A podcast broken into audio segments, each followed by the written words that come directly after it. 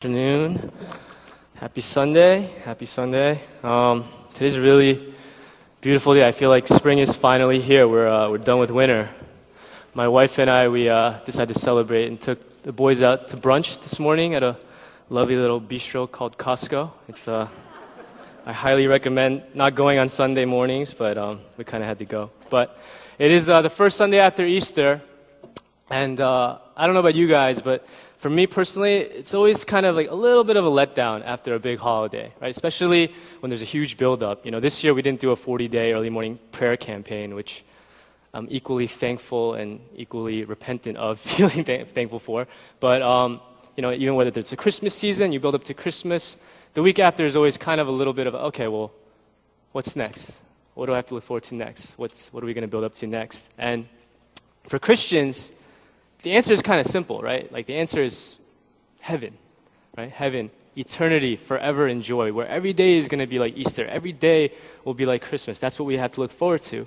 And I know in today's church, we, the idea of heaven is a little, um, I mean, we don't talk about it that much, to be honest, right? And I think there's a lot of good reasons for that. Part of it is because nobody here really knows what heaven is exactly going to be like, right? Whenever I talk about heaven, I think uh, I'll be able to dunk and eat steak every day forever.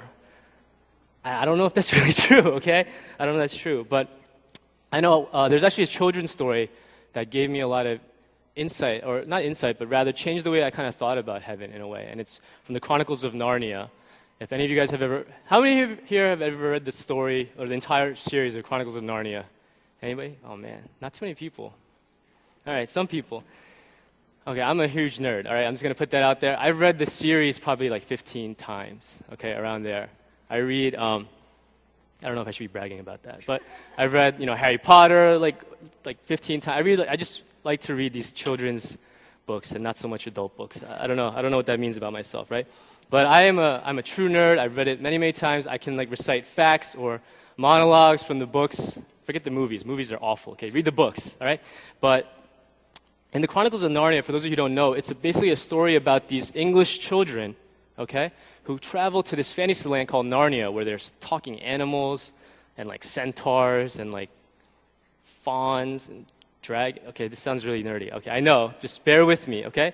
But it's written by this guy named C.S. Lewis, who, if you've never heard of him before, is actually a really, really famous Christian writer, Christian apologist, Christian theologian in the 20th century. Okay, he wrote books like Mere Christianity, Screwtape Letters, which are, you know, that probably impacted so many Christians today. Okay, and he wrote these these uh, series of stories, and in it there was actually a lot of theology in it. Okay, and a lot of allegories to the Christian faith. In fact, there's a character in the Chronicles of Narnia called Aslan, who's a lion.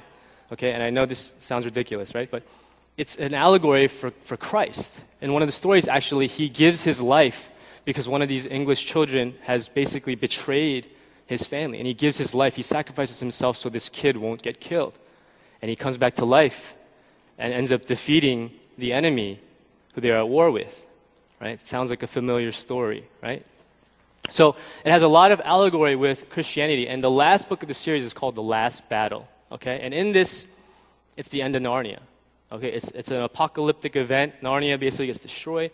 And all these talking animals and these British children somehow they end up in Aslan's country, okay, where they've never been before, which is supposed to be an allegory for heaven. And they get there and they're like, what are we doing here? What are we supposed to do now? And they look around and they start noticing, even though Narnia has been destroyed, they start seeing pieces of Narnia here in Aslan's country that seem more realer to them than Narnia ever was. They see pieces of England there that was more real to them than England ever was. And they look and they see how broad and how wide and how amazing Aslan's country is. And they start running around exploring all of it. And everything they keep saying to each other is further up and further in. Further up and further in. There's so much to see, so much to do, so much to explore. Right? And then this is how it ends. This is how the book ends and the series ends. Right? All the children are there. They, they meet Aslan and they say, as he spoke, he no longer looked to them like a lion but the things that began to happen after that were so great and beautiful that I cannot write them. And for us, this is the end of all the stories. And we can most truly say that they all lived happily ever after. But for them, it was only the beginning of the real story. All their life in this world and all their adventures had only been the cover and the title page. Now at last they were beginning chapter one of the great story which no one on earth has read, which goes on forever, in which every chapter is better than the one before. Right? And I read that and I was like, that's amazing. Like, I love these books, these stories so much that I read them over and over again. But here, C.S. Lewis is telling me it gets even better than that. And that's the truth. That's the reality of heaven for us. As much as we have things to celebrate here, as much as we love our family, our, our, our, our children, you know, our lives here, there's so much better things for us in heaven, right? And, you know, this is just one interpretation of heaven. This is not from the Bible, okay? But it kind of gave me a better appreciation for it. And I realized when I was younger, I was almost afraid of the idea of heaven, afraid of the idea of just eternity in worship. Like, what does that mean? Like, if, like this forever? like, uh, I might, I might need to go to the bathroom a couple times, right? But, but when I started to expand my mind and understand that that God is so much bigger than what we think He is. Heaven is going to be so much greater than what we think it is, right? For us, you know, let me read to you guys from Revelation chapter 7, verse 9. You know, some of this may be a familiar passage to you. And this is the Apostle John, and he uh, is having a vision of heaven. And he says, After this I looked, and there before me was a great multitude that no one could count, from every nation, tribe, people, and language, standing before the throne and before the Lamb. They were wearing white robes that were holding palm branches in their hands, and they cried out in a loud voice, Salvation belongs to our God who sits on the throne and to the Lamb. And skip ahead to verse 13. Then one of the elders asked me, These in white robes, who are they and where did they come from? I answered, Sir, you know. And he said, These are they who have come out of the great tribulation. They have washed their robes and made them white in the blood of the Lamb. Therefore, they are before the throne of God and serve him day and night in his temple. And he who sits on the throne will shelter them with his presence. Never again will they hunger. Never again will they thirst. The sun will not beat down on them, nor any scorching heat, for the Lamb at the center of the throne will be their shepherd. He will lead them to springs of living water, and God will wipe away every tear from their eyes. Right? And some of us, we hear that passage, and that sounds amazing. No more hunger, no more thirst. I know for a lot of us here in, you know, Germantown, Maryland, like we don't really know what true hunger or thirst means, but no more tears no more pain, no more night. That sounds amazing. But then we also hear we, uh, they're before the throne of God and serve Him day and night in His temple, and we're like, that's a long time. Day and night forever, right? Um, and I think that's because, you know, I was kind of joking about, is this going to be what heaven is like? And no, I don't think we're going to be like this in heaven, right? But we, we have a false sense of what true worship is.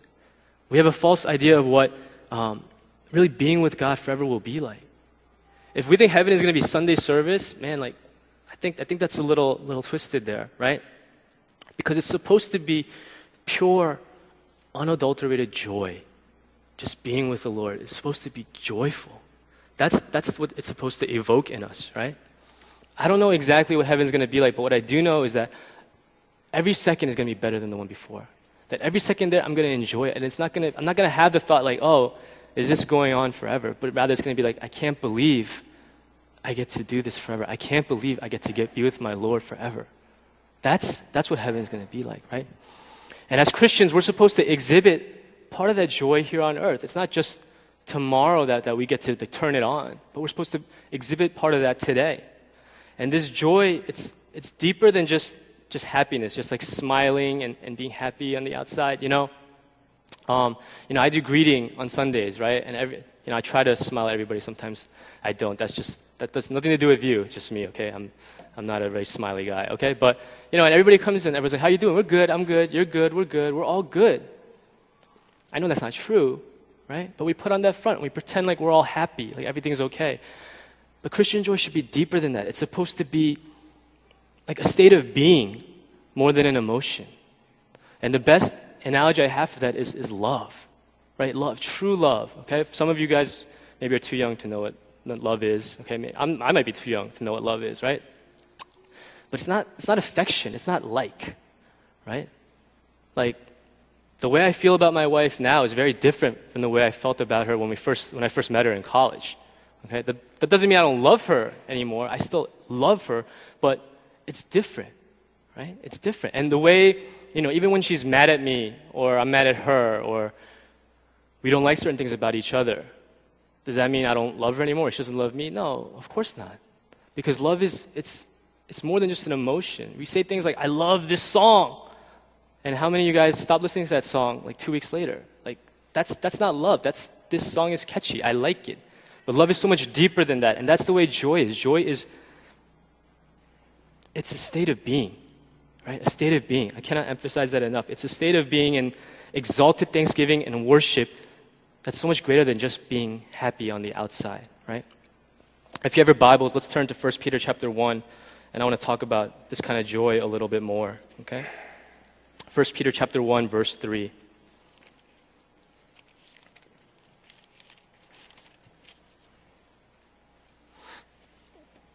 we're going to go from verse 3 to uh, verse 9, 1 Peter chapter 1.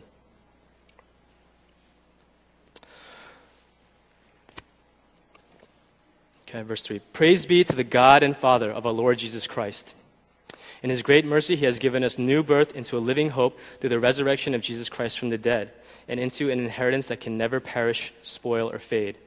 This inheritance is kept in heaven for you who through faith are shielded by God's power until the coming of the salvation that is ready to be revealed in the last time. In all this you greatly rejoice.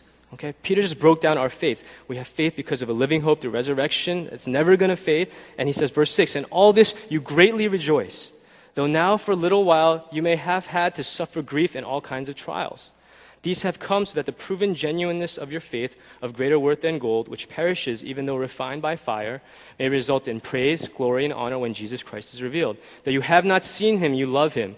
And even though you do not see him now, you believe in him and are filled with an inexpressible and glorious joy. For you're receiving the end result of your faith, the salvation of your souls. The level of joy that, that we are supposed to exhibit as Christians is, is so large that it's unable to be communicated. You are unable to give words to the joy that is welling up in the depths of our hearts and our souls. We can't speak, right? It reminds me of that Steven Curtis Chapman song. We will use the words we know to tell you what an awesome God you are, but words are not enough. Words are not enough to tell you of our love, right? And again, this joy is not just a feeling, it's a state of being. And that's why in verse 6, Peter says, In all this you greatly rejoice, though now for a little while you may have had to suffer grief in all kinds of trials, despite whatever may be going on in our lives, despite the grief, the suffering, right? It's not about being happy. Our joy is greater than that. Our joy is greater than our, trials and our struggles, right? And the number one reason for that is because of what Peter stated in, in these verses. It's a, our salvation, the joy of salvation that we have, the fact that we are saved, okay? You know, sometimes I think we take our faith too um, seriously, too businesslike, if you will. Okay? For example, you know, whether it's you, some of us may be like getting up caught up in theological arguments, or even take a look around and worship sometimes on Sunday, and people I think they make funny faces when they worship sometimes, right? Like um, there's a lot of anguish and sorrow, right? Um, and that's okay. Worship can be sorrowful. Worship can be repentant. We should have moments of that. But honestly, I believe worship should be joyful. Right? Like even think about the words we're singing today. Those are words that evoke joy, evoke thanksgiving. I cannot believe that this God loves me. I cannot believe that I am a son and daughter of God. That's, that's truly what worship should be like, right?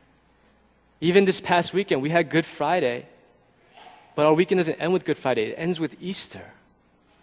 Easter, joy, celebration, right? We don't just stay in this moment of sadness and repentance, you know, whatever, but we are resurrected with Christ. We're up, we're alive, we're moving, right? There's a scene in, in John, in the Gospel of John, when Mary Magdalene, she's weeping outside the tomb because she goes, tries to check on Jesus' body, and he's not there. And she's weeping because she thinks his enemies have come and stolen him. And she's crying, and Jesus comes to her and is like, What's wrong? And she thinks he's the gardener, okay? Which is kind of funny if you think about it, right? And she's like, Oh, they've taken my Lord. And I could just imagine, like, Jesus kind of like smiling, right? Like, uh, right here. I'm right here, right? Because he knows this is, a, this is a joke. Like, you know, like, I'm here, I'm alive, I'm risen. There's nothing to cry about anymore, right? First Peter, again, I'm going to read it again, verse 3, chapter 1. Praise be to the God and Father of our Lord Jesus Christ. In his great mercy, he has given us new birth into a living hope through the resurrection of Jesus Christ from the dead. That's our salvation. We're born again into this new inheritance. Verse 4 inheritance that can never perish, spoil, or fade. This inheritance is kept in heaven for you, who through faith are shielded by God's power until the coming of the salvation that is ready to be revealed in the last time. In all this you greatly rejoice. Okay, this is joy of salvation, right? And if that phrase sounds familiar to you, it might be because we sing that in one of the songs that we sing at church that King David actually wrote, right? Create in me a clean heart, O God, and renew a right spirit unto, uh, unto me, right? Restore to me the joy of your salvation. That's part of the chorus. And grant me a willing spirit to sustain me. Right? King David, he wrote that psalm, right? When he fell into sin with Bathsheba, right? He committed adultery with this woman. He had her husband killed because he got her pregnant. And he didn't even realize he had done anything wrong until the prophet Nathan comes and confronts him. And when he's confronted by this sin, that's when he writes this psalm. He writes, he writes Create in me a pure heart, Psalm 51, O God, and renew a steadfast spirit within me. Do not cast me from your presence or take your Holy Spirit from me. Restore to me the joy of your salvation and grant me a willing spirit to sustain me. Okay? King David, he understood that this joy of salvation was necessary for regular everyday Christian life. Forgetting about it, that's how he lost track of himself and that's how he fell and found himself in the situation of sin. Right? if you read the Psalms, and King David has so many Psalms, there are Psalms at the beginning of his life when he's being rescued from Saul, where he just pours out just love offerings to the Lord. Absolute love offerings. It's just verses and verses talking about how much he loves God, how amazing God is. And this psalm is so different from that. The tone is so different from that because he's in a different place. And he's realized he's forgotten that joy of salvation. He's forgotten about the God that saved him. He's forgotten about the God that has rescued him so many times in the past. Right? The heart of our faith is salvation, which should lead to joy every single time. It's not about shame, it's not about conviction, even, it's not about guilt, but it's joy, right? As Christians, you know, I don't think we can really separate that. I don't think we can separate joy from our faith because this is what uh, the Bible says in 1 John. This is how we know that we live in Him and He in us. He has given us of His Spirit. Okay? So the Holy Spirit dwells in us. Let me read you another one. 2 Corinthians 1:21. He anointed us, he set his seal of ownership on us and put his spirit in our hearts as a deposit, guaranteeing what is to come. Spirit's in us. And if the spirit is in us, then Galatians 5:22, the fruit of the spirit is love, joy, peace, patience, kindness, goodness, faithfulness, gentleness, and self-control. We have these gifts available to us. That's the way we should live our lives, in, with this joy of salvation and never forgetting that, right? You know, and I know um, that's, that's a topic that probably a lot of us understand. Maybe, you know, in our minds we get it, in our hearts it's hard to separate that, right? And part of that may be because of what's going on in our lives. Maybe some of us are going through trials, some of us are going through struggles. Um, but if you read the Bible at all, it actually talks about that a lot. There's a lot of people in the Bible that go through a lot of trials, a lot of suffering, right? but they still have joy. And Pastor Neil, he touched upon this during Easter last week and talked about how suffering is supposed to lead us to hope, which leads us to joy because it teaches us to depend on God and God alone and understanding that we don't live for this world. We don't live just for today. We're living for tomorrow. We're living for eternity. Right? First Peter again, chapter 4, verse 12, this is what it says Dear friends, do not be surprised at the fiery ordeal that has come on you to test you as though something strange were happening to you. But rejoice inasmuch as you participate in the sufferings of Christ, so that you may be overjoyed when his glory is revealed. Right? He's saying all of us are going to suffer. But even when that happens, we should remember that this world is not our home, that this suffering is not eternal. It's temporary, right? And even the word suffering, like using that, is, I feel like it's difficult in, in the modern church today right? Because the suffering that we go through is going to be very, very different if, you know, this sermon were to be preached in, in China, in Africa, you know, anywhere else, right? Even in different places in America. But that doesn't matter. I'm not here to diminish what anybody is going through. Because all suffering, at the end of the day, is relative. Like what I go through, other people might look at it and be like, that's really not that big a deal. Okay? But somebody else can say that to that person. Somebody's always going to have something greater. The relativity of our suffering doesn't matter. The point of the suffering is that it's real. It's not a contest about who has greater, who has worse problems than, than somebody else, right? But the worst thing to happen to us at the end of the day, what we need to be comparing it to is not to somebody else's suffering, but we need to be comparing it to the love of Jesus Christ. That's what we should be comparing to. Is Jesus greater than our suffering? Is Jesus greater than what we are going through? If we really believe that, if we really believe that He is Lord and His love and His sacrifice and His grace and His mercy is greater than anything that we can ever experience on this earth, then we can do what Peter says. He says, Rejoice. Rejoice in your sufferings. Rejoice in your sufferings.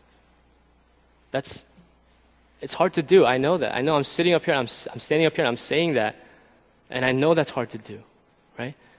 But our eyes and our focus have to be on Christ and not on ourselves, not on, you know, what we're going through. There's a woman named Corrie ten Boom who um, was a Dutch Christian woman. Okay, she was alive during the Nazi occupation during World War II, and she and her family were famous because they actually helped many Jews escape the Nazis. Okay, and she wrote a book called The Hiding Place. If you've never read it, I really, really recommend it. It's, it's, it's a really, really uh, powerful book.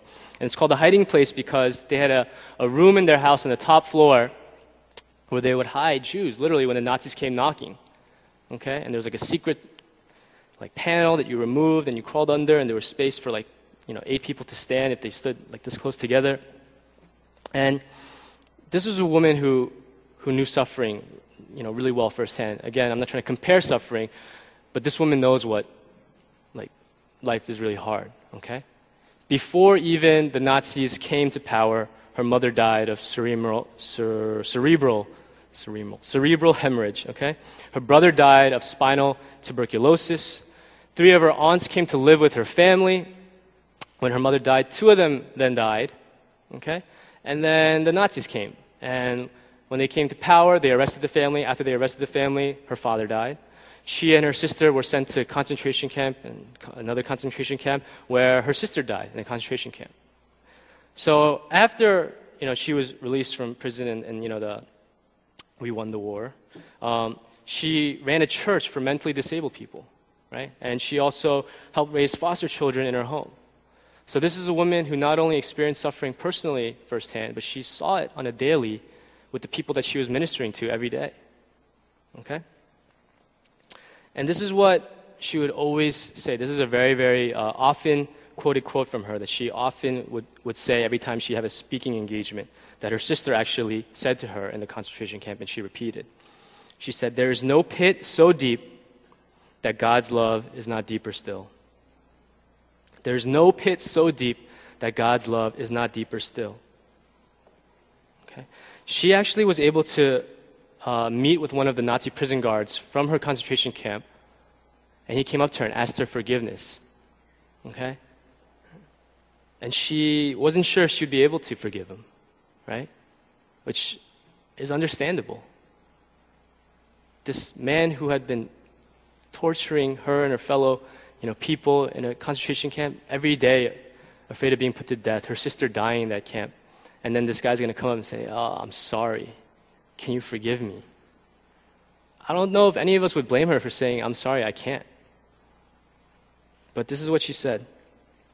For a long moment, we grasped each other's hands, the former guard and the former prisoner. I had never known God's love so intensely as I did then and she was able to forgive him. A Nazi guard and a former prisoner. Because she said there's no pit so deep that God's love is not deeper still. God's love was so immense. And she was able to rejoice in it so much that forgiveness came easy to her. It came easy to her. You know, unforgiveness that kills our heart. It kills our spirit. If we have a grudge against someone, if someone has a grudge against us and we carry that around, we bear it, it's really hard to be joyful. It's really hard because even when you start smiling, it's like a dark cloud that hangs over you, and you know that there's something there that you need to deal with, that the Lord wants us to deal with. Right? Corrie ten Boom, she had no dark clouds. All she had to offer was love and joy because she was able to forgive so freely. 1 Peter again, chapter 2. This is what it says in verse 22. If you suffer for doing good and you endure it, this is commendable before God. To this you were called because Christ suffered for you, leaving you an example that you should follow in his steps. Follow in his steps. Follow in his steps. We're supposed to follow in Christ's suffering. Okay, everything Jesus did led to the cross, which led to our own salvation. 1 Peter 3 says, For Christ also suffered once for sins, the righteous for the unrighteous, to bring you to God. That's why he did that, to save us. Right after Jesus, the apostles came and they did exactly that. They followed in Jesus' footsteps. These same apostles who didn't even know who Jesus was, if you read the Gospels, who ran away when he got arrested, right? Who didn't even show up, not all of them anyway, to his crucifixion right? None of the apostles went to the tomb until they were told that he wasn't there. These same apostles, all of a sudden in Acts, we see them getting arrested. We see them getting beaten and flogged and told, do this again, and you'll be arrested again. Do this again, we'll throw you in prison. Do this again, and we'll do even worse to you. And this is what it says in chapter 5. The apostles were rejoicing because they had been counted worthy of suffering disgrace for the name. They rejoiced because, like, we got punished. Yeah! Right? That's, that's crazy to me. It's crazy to me. You know, last week, Pastor Neil said something that I thought was actually really, really powerful and, and challenging. He said, All of us are going to face suffering. If you haven't yet, it's coming. It's coming. Something's coming. Okay? How are we going to endure? Are we going to receive it with joy or pain? And I say that, you know, I'm not wishing suffering on anyone, but it's going to happen right? Something's going to happen. Every single one of us is going to experience death in some way. That's just a fact, right? How are we going to receive it? How are we going to endure? How are we going to accept the things that happen in our lives? You know, oftentimes when, when we go through difficult times, I think it's easy to have an attitude um, that we want to blame God, that we want to, you know, just kind of soak in our own misery and just shut everything down, right? Job is the guy in the Bible who had, you know, probably one of the worst life experiences ever. His, he had his whole family get killed, right? All of his kids died, which just that alone, I'm sure, is pretty, you know, pretty powerful. Um, he lost his entire life savings and fortune, all his cows and sheep and donkeys and camels, all that good stuff, right? All gone. He even gets afflicted with illness, and his wife comes to him, his wife, this is awesome. And she says, just curse God and die, right?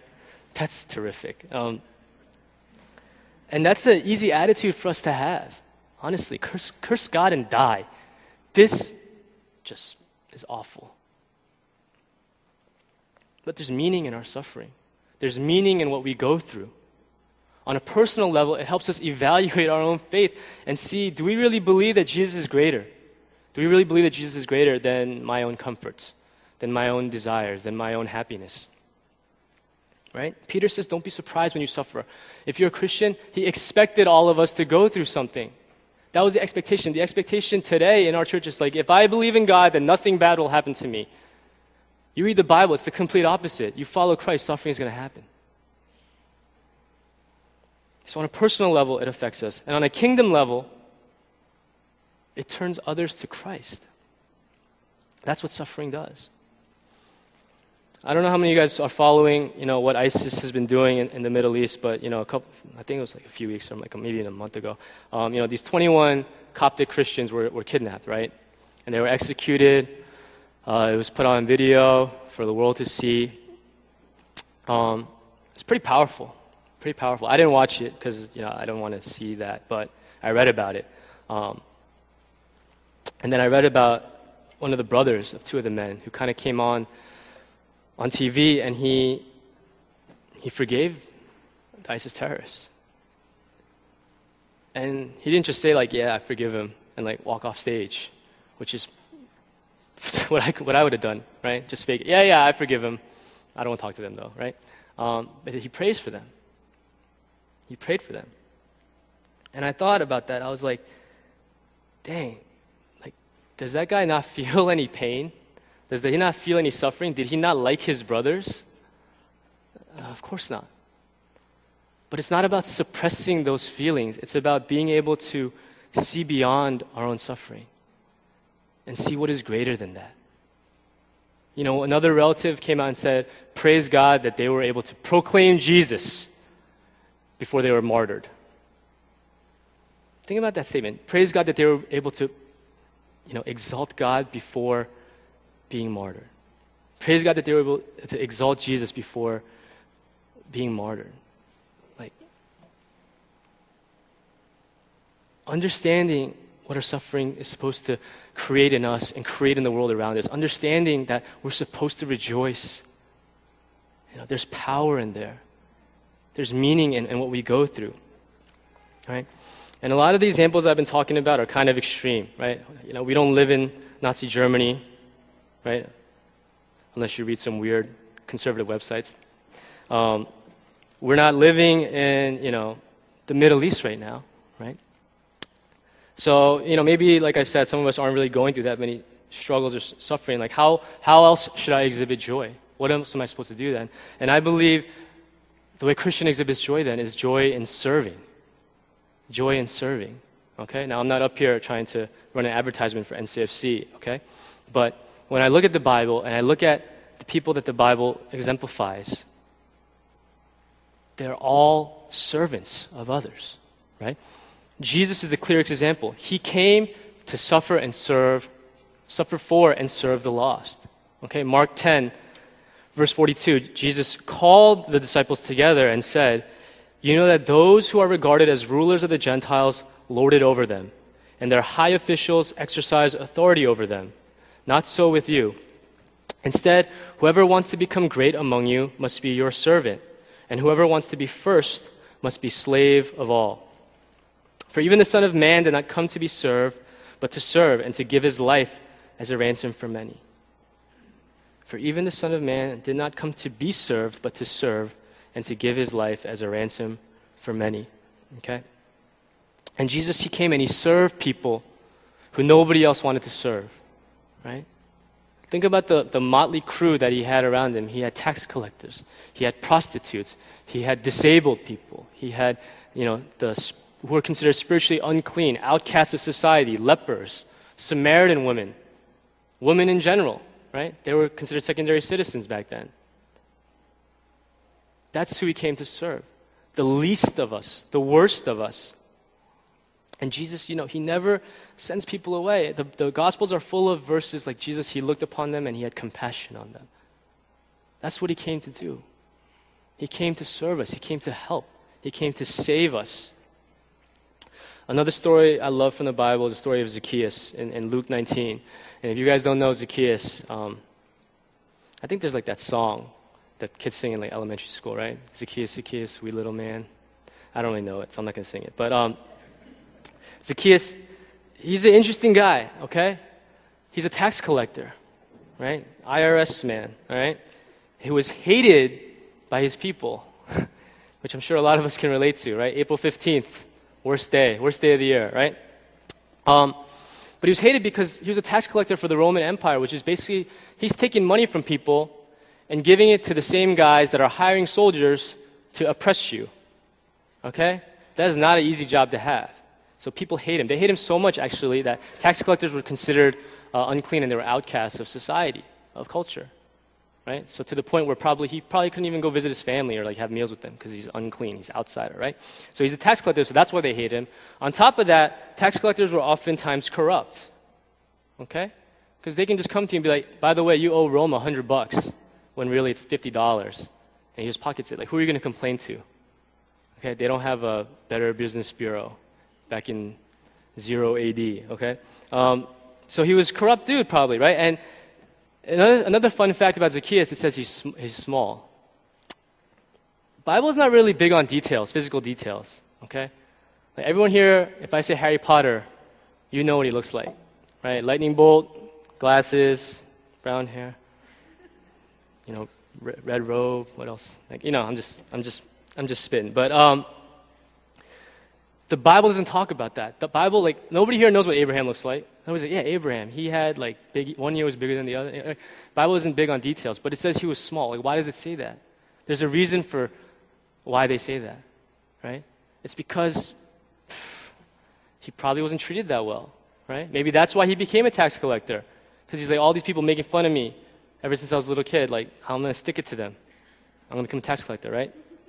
Um, but in this story, he goes because he hears about Jesus. He hears Jesus coming. And even though there's a crowd of people there that he doesn't want to be around, because as soon as he walks in, he knows they're going to be like, there he is, that dirty, dirty money guy.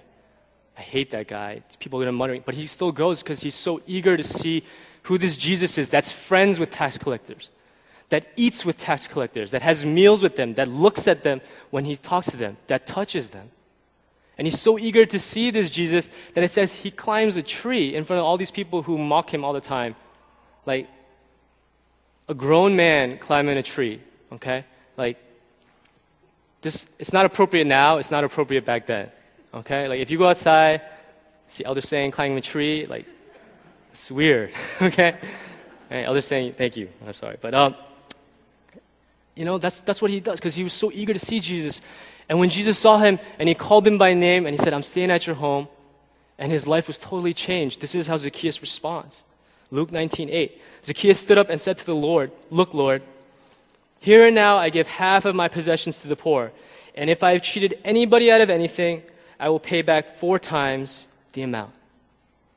I will pay back four times the amount. What he's saying is if I've cheated anybody out of anything, I'm going to give him back four times the amount. He doesn't have that. He doesn't have that money now. He's going to spend the rest of his life serving them. He's going to spend the rest of his life paying them back.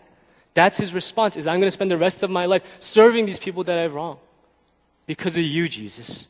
Because of the change that you wrought in me. Because of what you've done to my heart. I can now spend the rest of my life serving these people instead of stealing from them. Loving them instead of despising them. That's the change that was wrought in him. Paul is another great example. Okay, Paul is probably, you know, he gave his life for the gospel. But in Philippians chapter 1, this is what he says. This is a really famous passage. For to me to live is Christ and to die is gain. If I am to go on living in the body, this will mean fruitful labor for me. Yet what shall I choose? I do not know. I am torn between the two. I desire to depart and be with Christ, which is better by far but it is more necessary for you that I remain in the body. Did you hear what he's saying? He's saying he would rather be dead than alive. And not because like he's being like a melodramatic teen angst or something like that, okay? But because he knows that being with Jesus is so much better than the world we have today.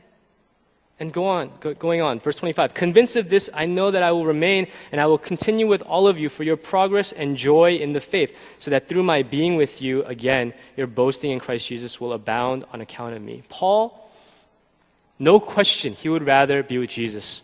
No question, he would rather be in heaven than here. Okay? But he says, I'm happy to be here. I'm happy to stay here with all of you guys because I want to serve you because I want to help you. I want to see you grow in faith and love. Earlier in that chapter, he says, I thank my God every time I remember you. In all my prayers for all of you, I always pray with joy because of your partnership in the gospel from the first day until now. Being confident of this, that he who began a good work in you will carry it to completion until the day of Christ Jesus. He is so joyful that the people he's serving are growing and loving Christ. And he's like, I'll do that. I'll do that for you guys. I'll do that for my church. I'll do that for my people. Look, it's okay to say no, okay? If, you know, I or a pastor or elder or deacon ask you guys to do something, I'm not trying to pressure all of you to say yes to everything, okay? Um, nobody here is, this is not an advertisement for NCFC, right? Like, we need people to serve. At the end of service, please line up here to, you know, fill out a schedule, right? Like, no, Let's be, let's be realistic, okay? Because let's be clear, the problem for most of us in this room is not that we're, we can't say no, right? Is that we say no all the time, for most of us. We say no either vocally, like, no, I don't want to do that. No, I'm not interested in that. No, that's too hard. No, that sounds like it's of my time. Or we say no just by not being available, by not being around. But the point of this all is to say it's, it's actually a joy to serve others. It's a joy to serve others, right? Uh, there's this pastor that I, I, meet with pretty regularly, and he always pays for my meal, okay? Always, because he's like an older guy, he's a Korean guy, and that's like, you know, kind of like a, a, a, cultural thing, I guess. Even when I try to pay, he doesn't let me. Like the one time I tried to pay, I like went to the bathroom, I pulled this trick, and I gave my credit card to the, the waiter, and he got really mad. he got really mad at me, right? Kind of ruined the meal a little bit. It was very awkward. But, um, you know, but then one day, you know, he's like, you know what? You know, I'll let you, I'll let you pay today because it's actually a blessing. It's a blessing to bless others, right? And I shouldn't hoard that. And I was like, okay. I mean, you can still pay for me, you know, sometimes, but, but, um, but that's, that's biblical. Paul says in Acts 20, in everything I did, I showed you by this kind of hard work, we must help the weak. Remembering the words, the words the Lord Jesus himself said, it is more blessed to give than to receive. That's not just something we throw around at Christmas when we get bad gifts, okay? This is, this is reality. That's what Jesus said. It's more blessed to give than to receive, right? So we're blessed when we serve. We're blessed and we have joy when we serve, right? And it goes back to the original question I asked at the beginning. What's the purpose of joy? What's the purpose of having this joy in our faith, in our, in our lives? When I was in college, um, I worked at a yogurt store, like frozen yogurt, like real frozen yogurt, okay? Not that tart throw up stuff that people eat today. That's disgusting. I don't know how people eat that, okay? It's like old milk. All right, I'm gonna stop. Anyway, um, so it was a frozen yogurt place that I worked at, and we, um, we weren't paid that well. Shocker, okay? Um, so a lot of our money was based on tips. Now, I was the only guy that worked there. I worked with all girls. And they, like, would just flirt with everyone that came in through the door trying to get good tips. Like, guys would come in, get like a $2 yogurt and leave $5 tip and half of that's mine. So I was like, yes, right? And they're like, David, you need to, you need to like sell yourself better, okay? You need to like work and try to get better tips. And I was like, look, I'm not that kind of boy, okay? But it was hard for me because I always was working like Friday night, like closing shift, right? We closed at like 11, Saturday night, and I was just like, I don't want to be here. This job is not. I mean, I got to eat free ice cream, but it wasn't the best job in the world, right? And this one girl I remember came in and said, "How come you never smile?" And I was like, I mean, it's 10:50 p.m. We close at 11, and you're here with 30 of your friends. I mean, what should I be smiling about? What's the reason for me to smile? Right? Um, but I wasn't Christian then, okay? But if I was a Christian, I should have joy in all that I do and how I serve and how I love others. 1 Peter 3 says this In your hearts, revere Christ as Lord. Always be prepared to give an answer to everyone who asks you to give the reason for the hope that you have. Now, if you've heard that verse before, it's usually in the context of being like, you should always know what you're talking about. Always be prepared to defend the faith. Always be prepared with good understanding what the gospel is to say it, yada, yada, yada. And that's true. But here's my point always be prepared to give an answer to everyone who asks you. Why would anybody ask you about Jesus? Why would anybody ask you, hey, why are you always so happy? Hey, you know, why are you always so thankful? Why would anybody ask us that if we don't exhibit joy? If we don't exhibit the characteristics of Christ in our lives? How will they see it? How will they know even to ask us, what is the hope you have in your life? The joy that comes from knowing Christ should be emanate, emanating from our hearts, from everything that we do, from the way we interact with our neighbors, to our coworkers, to our, you know, schoolmates. But you know, the reason that we do it, we get it, but it's also not about faking it. Okay? Let me emphasize that. It's not about faking. It, it's not about like walking out of here and like pretending to be happy when everything's not. Okay? Just fake it and pretend like, you know, everything's all good. It's not about that. Right? I'm going to I'm going to wrap here in a second, right? But the reason I wanted to talk about this today is because I wanted to remind some of us who may have forgotten what the joy of salvation really is. Right? Like King David needed a reminder. King David, right? Considered a man after God's own heart. He needed a reminder. He had fallen so far that he didn't even realize he had committed committing adultery and killing a guy was wrong. He had to have somebody come and tell him that, hey, bro, you shouldn't have done that. That's how far he had fallen. So today, you know, for some of us, maybe we need that reminder. How far have we fallen? Have we forgotten the joy of salvation? Have we forgotten it? And maybe some of us, we haven't forgotten it, but we find it lacking in ourselves. You know, I don't have that kind of joy. I don't know what that's about. Does that mean I'm not saved? No, I'm not going to say that. Okay, I'm not going to say that. You can be saved and not experience this joy, I think, right? And the reason being is you're just going to be missing out on the fullness of God. You're just going to be missing out on what it really means to experience the fullness of Jesus Christ and be able to talk about Him in a way that shows there's something deeper there than just a head knowledge that, well, Jesus died on the cross, and thank, I thank Him for that. But more that this is my God. This is my best friend. This is the lover of my soul, my Savior, the one who died for me, the one I would die for. I mean, a good analogy for that is probably marriage, right? I can be married to, to my wife Mina for the next 40, 50 years. Is that successful? No. Because longevity doesn't mean success. If we're married 40, 50 years, but all we do is just like business partners delineate tasks. You take out the trash, you do the dishes, I'll do the laundry, I'll do this, you know? You pick up the kids. if that's all we do, that's not a successful marriage. A real marriage, there should be love there. There should be caring for one another. There should be partnership, not only just a partnership, but a relationship. She should want what's best for me. I should want what's best for her. I should know her deepest dreams and fears, and she should know mine. And we should be supporting each other and loving each other and intimate with each other, right? Praying for. That's a successful marriage, right? It's the same with faith. We can come here every Sunday, be part of an Oikos group, give our 10%, right? And be fine believe in the gospel in our heads and understand that we are sinners and Jesus died for our sins, yes. But if that's it, we're missing out. You know, like with marriage, I'm not even trying to say like marriage is the be all end all. Like if you're not married, don't worry about it, okay? Because Paul even says it's, it's better not to get married. And I kind of I kind of know what he means sometimes, right? Like there's truth in that. There's truth in that, and that's and that's not against that's nothing about my wife. There's just, that's just reality. Okay? But if I were to ask you guys who are single, hey, do you want to get married tomorrow? I can guarantee it, but this is what it's going to be like. It's going to be pretty boring. And after a few years, you'll fall out of love, and it's just going to be, you know, you guys splitting up tasks and not doing anything more than that, you know, and sharing money. Is that, is that okay with you? You'd be like, no, I don't want that. Who wants to get married like that? And yet we're totally okay with a faith like that. We're totally okay with a relationship with Jesus Christ like that. And I think that's why we got to pray for revival. We got to pray for revival.